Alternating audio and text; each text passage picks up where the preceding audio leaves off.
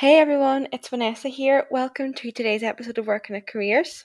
Today's episode is going to be the second part of our Woman in STEM mini series, and today we will be joined by Anna Harley, who is currently studying her PhD in additive manufacturing. Leaving school Anna went to study her BEng Mechanical and Manufacturing Engineering, and she has great advice for anyone who is interested in studying a STEM degree. She gives us an amazing insight into what a year looks like working in a STEM industry with her year placement, and she also talks about what it's like to study her PhD. Anna is a fantastic role model for any young woman who is maybe considering studying a STEM degree and just doesn't know if it's the right one for them. So I really hope that you all enjoyed today's episode episode and I'll chat to you soon. Hi Anna, welcome to today's episode of Working at Careers. How are you keeping?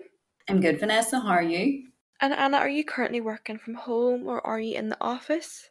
I am, yes. So I've been out of the office since March and we're due to go back in January, but I'm not too sure if we'll make it back just with how the things have developed in the city. I was furloughed from March till September and being back in the office, it's amazing just seeing everybody. It it kind of brightens your day just chatting to people because when you're in the house, you're just kind of sitting there just by yourself. no, I think so. I think you're right. It's tough though making the transition from, you know, being in an office environment to being on your own at home. Just I think the whole social aspect is quite different. It's a whole different dynamic. I think um see actually sitting at a desk and having the transition from like see even one room in the house from your office space to going down and sitting on the sofa it makes such a big difference from sitting see from even moving from the kitchen table to the sofa. Like it, it doesn't feel like you're actually leaving work. No I'm sure it's a breath of fresh air. Um even trying to find that place you know in your own house like we've just set up a home office and making that separation from okay i'm no longer sitting at the dinner table. I'm at my desk. Let's do some work I'm so grateful that you decided to be part of the Woman in STEM mini-series. For young women going forward, it is such a male-dominated industry and it is amazing to see that there are so many more female role models coming forward and I think it's amazing in this mini-series we are showing people as well like the role models who are a similar age to them or who are literally only just graduated and it can be them in a couple of years too. Thank you so much. Um, that's really actually lovely to hear. Um, no, I do agree. I think that, you know, it's definitely male dominated, but I think it's a really exciting time now for women to jump on board and to try and break that gender barrier. There's so many companies out there that are looking to invest in women and push them on through. And, you know, there's a lot of companies, even here within Northern Ireland, that make women almost the face of the company so there's so many opportunities out there, not just within engineering, but right across the, the STEM field. It's so amazing to see that more women are popping up as well. and uh, today I would love to talk to you and learn a bit more about your journey from leaving secondary school to now where you're studying your PhD. Yeah, so it seems like um, forever since I left school, but um, yeah, so after after school, I immediately started my BEng, and that was in mechanical and manufacturing engineering. So I studied at Ulster University at the Magee campus, and I opted for the four year sandwich course. So that involved one year in industry, and it's within your third year of the degree that you go out into industry. So being from the city, you know, I, I'd always dreamed of doing my placement year in Seagate Technology. It was right here. And the work that they do is just so complex and it's used globally. So, you know, to have that kind of company association and the exposure of working with them, whenever a position came up, I had to apply. I was actually competing against a few of my male classmates at the time and other students from across the UK, and I got the job. so, you know, yeah, I can still remember I was so ecstatic. I was so proud of myself. And, you know, I think by completing that year in industry, I gained a whole new appreciation for mathematics and the physics that were taught in prior years by putting it into action. And it really gave me a better understanding and appreciation of what actually goes on within a factory. And during that year, you know, I met some incredible scientists, engineers, and technicians, and they taught me so much. So I was the mechanical and building services intern, and I really enjoyed the role. You know, it offered me the opportunity to work on a lot of projects. And over the course of the year, I got to liaise with engineers, technicians, and manage contractors. Because when you are within that facilities role, you know, you are dealing with external stakeholders like contractors. So when I was with Seagate, I worked very closely on helping the company gain ISO 50001 certification. Just to let you know what that is, um, ISO 50001 is a company level certification and it's based on a standard that's published by the International Organization for Standardization, ISO. And basically, it requires um, use of an energy management system. So, the whole purpose of doing it is that you're using energy more efficiently. And during my time with the company, they actually sent me on a training course to become a certified internal energy management system auditor. Um, isn't it? um, you know, I really, I really enjoyed my time there, and I genuinely felt valued. So, following that placement year, I was actually awarded a diploma in professional practice with distinction. And whenever I went back into final year, I was approached and asked if I would take on a project for Seagate as my final year project. Um, and, you know, I really enjoyed my time there and I enjoyed the area of energy and heat transfer that I was working in. So, you know, I jumped at the opportunity, I, I had to take it. Um, the project was actually collaborative between Ulster University, Seagate Technology, and the Derry City and Strabane District Council. So, you know, it was a learning curve, but it was a fantastic opportunity. Um, it was great for networking as well, you know. But um, after the four years of hard work, I attained a first class honours degree. And I was actually the only female within the course to achieve a first. So that's something you know that I was really really proud of. Um, I would say I, I am a bit competitive, so um, you know I was I was over the moon. But I think once I finished that bachelor's, you know, I knew I wanted to educate myself further. So it was either a toss up between a master's um, or a PhD, and you know they are quite different. Um, different time lengths, different in intensity wise, and you know there's a there's a whole different level whenever you come out of a master's and PhD. Um, so I had actually applied to do a master's at Queen's, and in the meantime, a post was advertised for an additive manufacturing PhD. Um, so there was one in Magee and there was one in Jordanstown, and this was like weeks prior to me starting the masters. Um, so I thought, you know what, I'm going to take a punt at this. And I actually applied for both PhDs. It was a lot of work putting together the two research proposals. Um, although they were both in the area of additive manufacturing, one focused on metal and the other focused on polymers, just plastics. So it actually turned out that I was given an interview for both. I attended both interviews and I was actually offered both positions. So I, I couldn't believe, you know, what was, you know, what options were on the table for me. There was two PhDs and a master's. And although the master's was, was in mechanical engineering with management, you know, I was really interested in that line of things. I still am because I would love to end up down the route of management. Um, I just couldn't pass up the opportunity to do a PhD.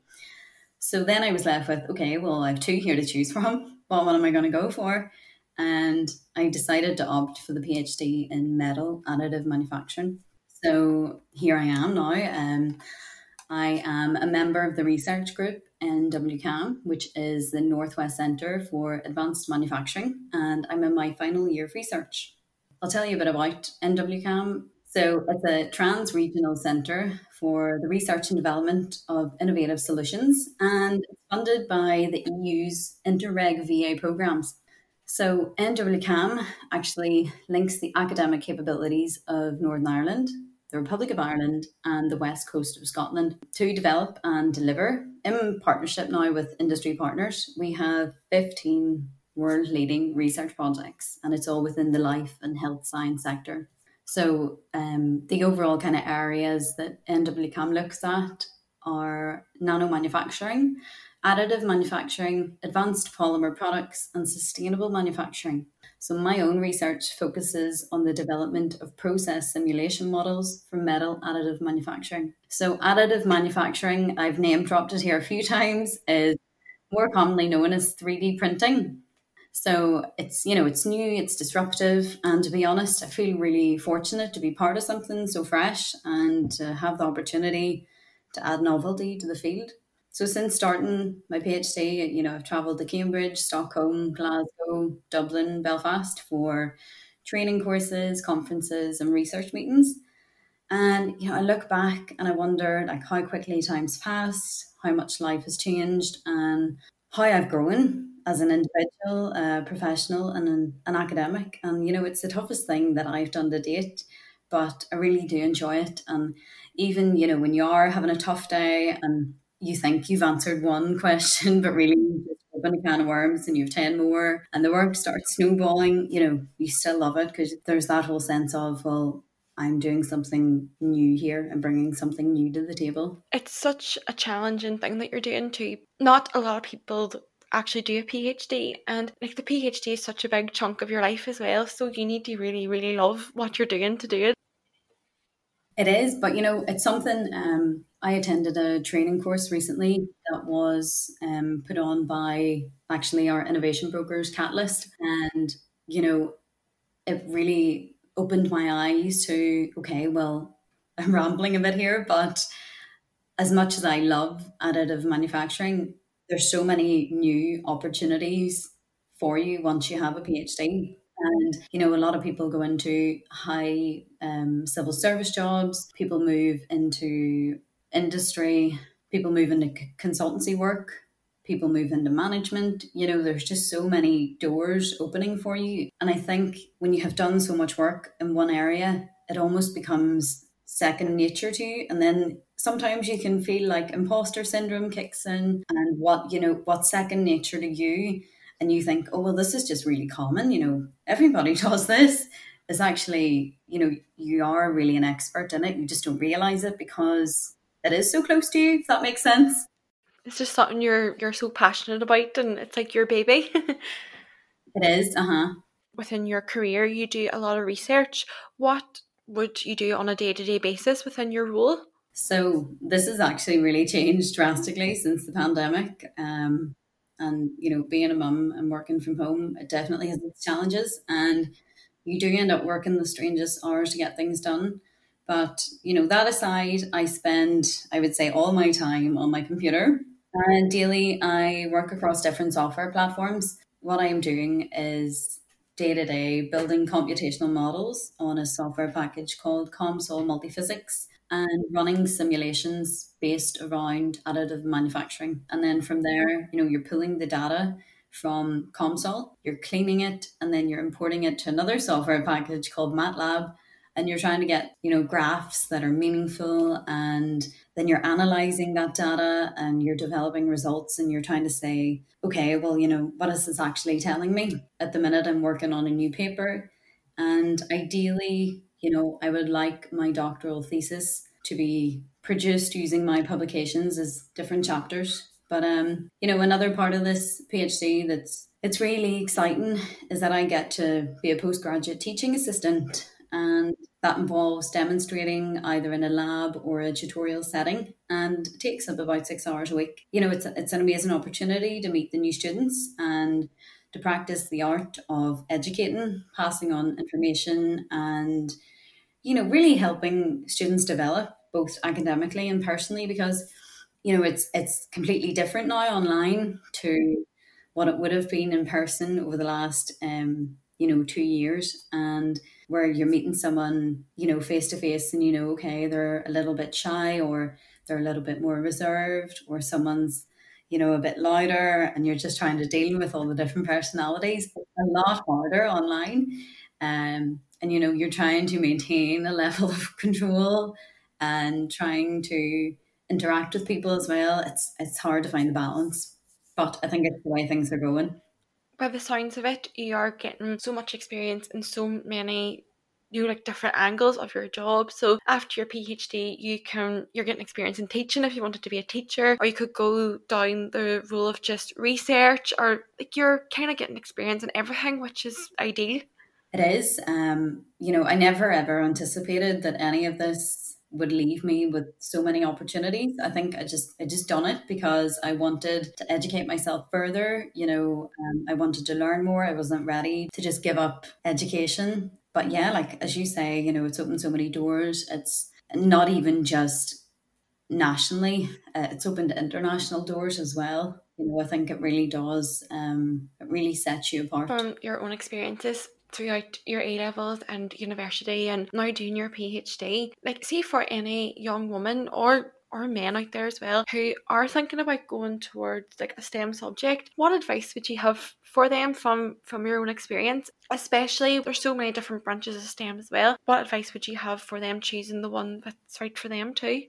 Yeah, um, you know, I think I think at times engineering and research can be viewed as an ivory tower and, you know, that's quite the contrary. Engineering involves everyone and it influences all of our lives, um, be it through a surgical procedure, using your skincare and makeup products, or enjoying the latest technological gadgets. I think it's really important to always encourage wonder and curiosity because curiosity is at the heart of all research and innovation. And, you know, what can be more wonderful than making a difference to the world? I think there's actually a really, really powerful quote, and it's by an Austrian neurologist and psychiatrist who survived the Holocaust, Viktor Frankl. And he had said that between stimulus and response, there is a space. And in that space is our power to choose our response.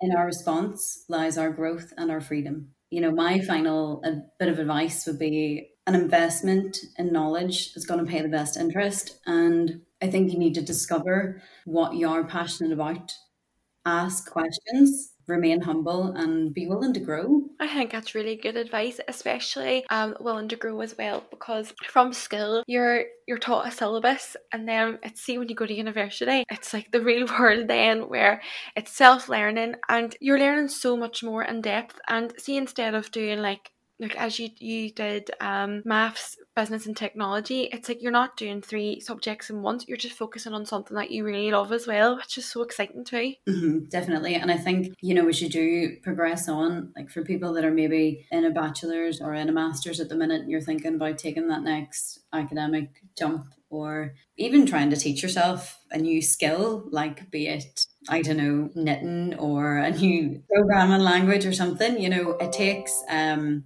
it takes up so much time and so much independent learning. But become you know find out what, what you are passionate about. Um i think that's you know that started really early on for me. I'd say i was maybe um third year or year 10 in school when i you know i really recognized what i was interested in what subjects really spoke to me. You know ask the questions speak to people in that industry speak to your teachers you know ask them why why did they do teaching? Or you know do they wish they went down a different route? Yeah i mean you know there's endless opportunities out there now to learn. There's so many different platforms to learn on. And i think although i went the conventional traditional kind of route you don't have to. You know there's there's so many other means and ways of becoming um an engineer or whatever other profession you want to go into. I mean, I come from quite a large family for the 21st century. There's eight kids in my family, and most of us are engineers. We don't all do the same type of engineering. There's mechanical, there's um, there's chemical, there's civil, and you know they're all very different this is it like there's so many opportunities out there you just need to go and do the research and figure out what speaks to you I think as well with the power of having the computer or your phone in front of you as well, like it literally is just searching and even just searching into Google like engineering opportunities near me or engineering internships. Like there's there is so much out there. It's literally just just finding just finding the one that's right for you is, is right. There is, yeah, and there's a lot of um there's a lot of grants as well at the minute, you know, for people that are thinking about going into it. So SSE Airtricity offer a grant for students. I think, you know, if you look up places like the IMechE, so that's the Institute of Mechanical Engineers, and they always have grants and funding and scholarships. And, you know, for people that are thinking about doing a master's, um, there's a an IMechE scholarship for that, and basically they cover your fees, and you know maybe that's something someone's interested in. And there's actually a lot of courses now too, and I think they're called conversion courses. I'm not entirely sure.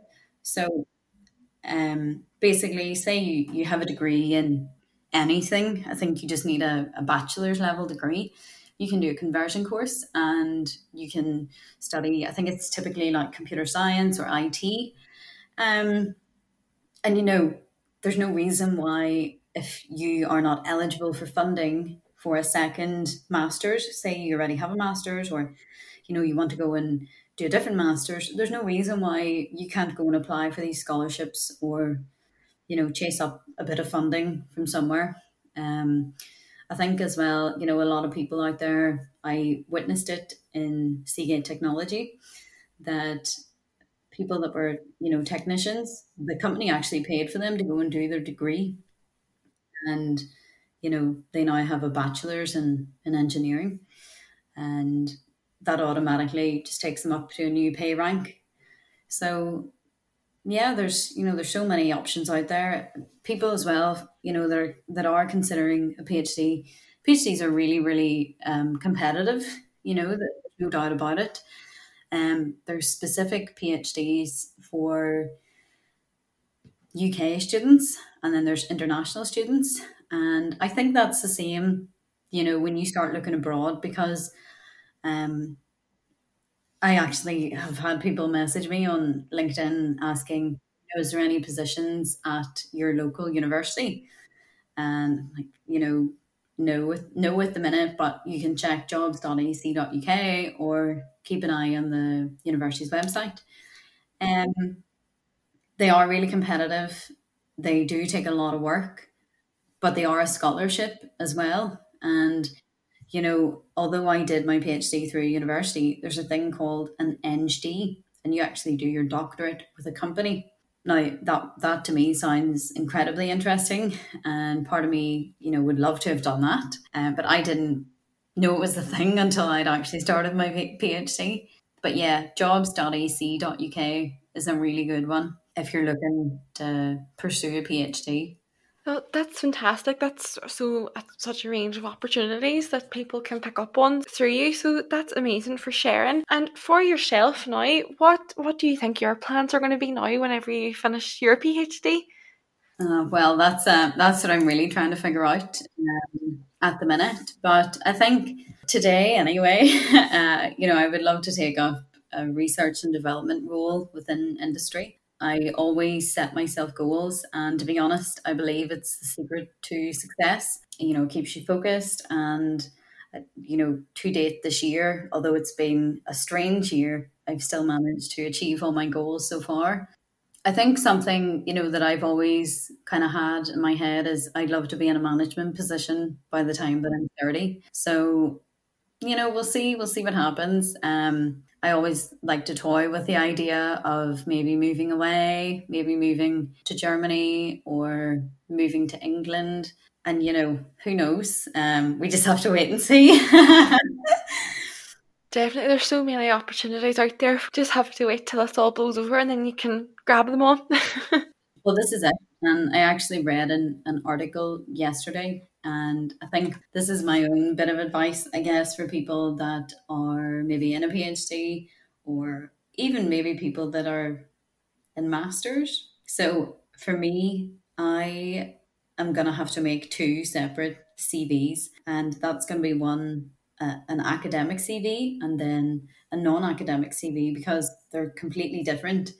Um, I think you know when you go down the route of academia, they're more interested in well, what you know what subjects have you been teaching? Um, what did you do in those lab settings tutorial settings? You know what papers have you published? What conferences have you attended? Whereas if you go down the route of industry or management or you know you just want to completely change altogether you're really trying to sell your skill set a bit more that you've developed during your phd you know you're trying to you're trying to put it across in a way where, okay, like I've spent three years here, I've undertaken a massive project, I've looked at all the information across the board, and I've been able to analyze it and determine that X, Y, and Z are the gaps that need pursued and here's how I've went and done it. I also took a class, I managed people, um, I passed on information. You know, it's a completely different way of thinking between industry and academia. And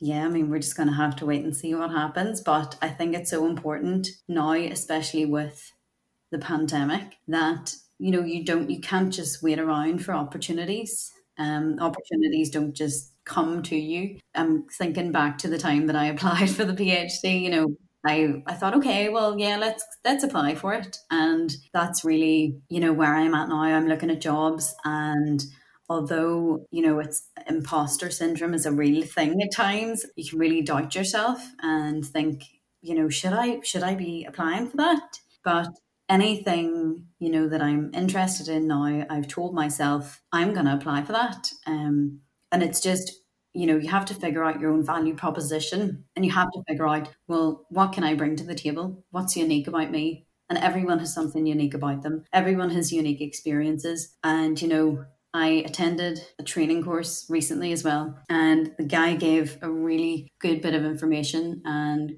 good bit of advice, let's say. So, for those of you that are you know, maybe thinking of finishing up your bachelor's or your master's and you are trying to apply for positions, the advice was whenever you go to an interview and you're asked, you know, tell us about a time you, you managed a project or tell us about a time that you, you helped someone or you demonstrated X, Y, and Z skills. Do not keep giving examples from your time at university. You know, you want to show, bring maybe a time that, I don't know, you know, you play a team you play a team sport, bring that into how you manage a team. You know, maybe you've been working on, you know, the likes of your podcast here. This is a project. Um, people have their own little niches and you know, you want to show yourself off as a person. You're not a robot that your life revolves around being an academic. I mean, I hope I haven't came across that way, but um, you know, you do you want to show the different sides of yourself and that you are an all-rounded person and that you can communicate and that you can work with people. You just need to sell yourself and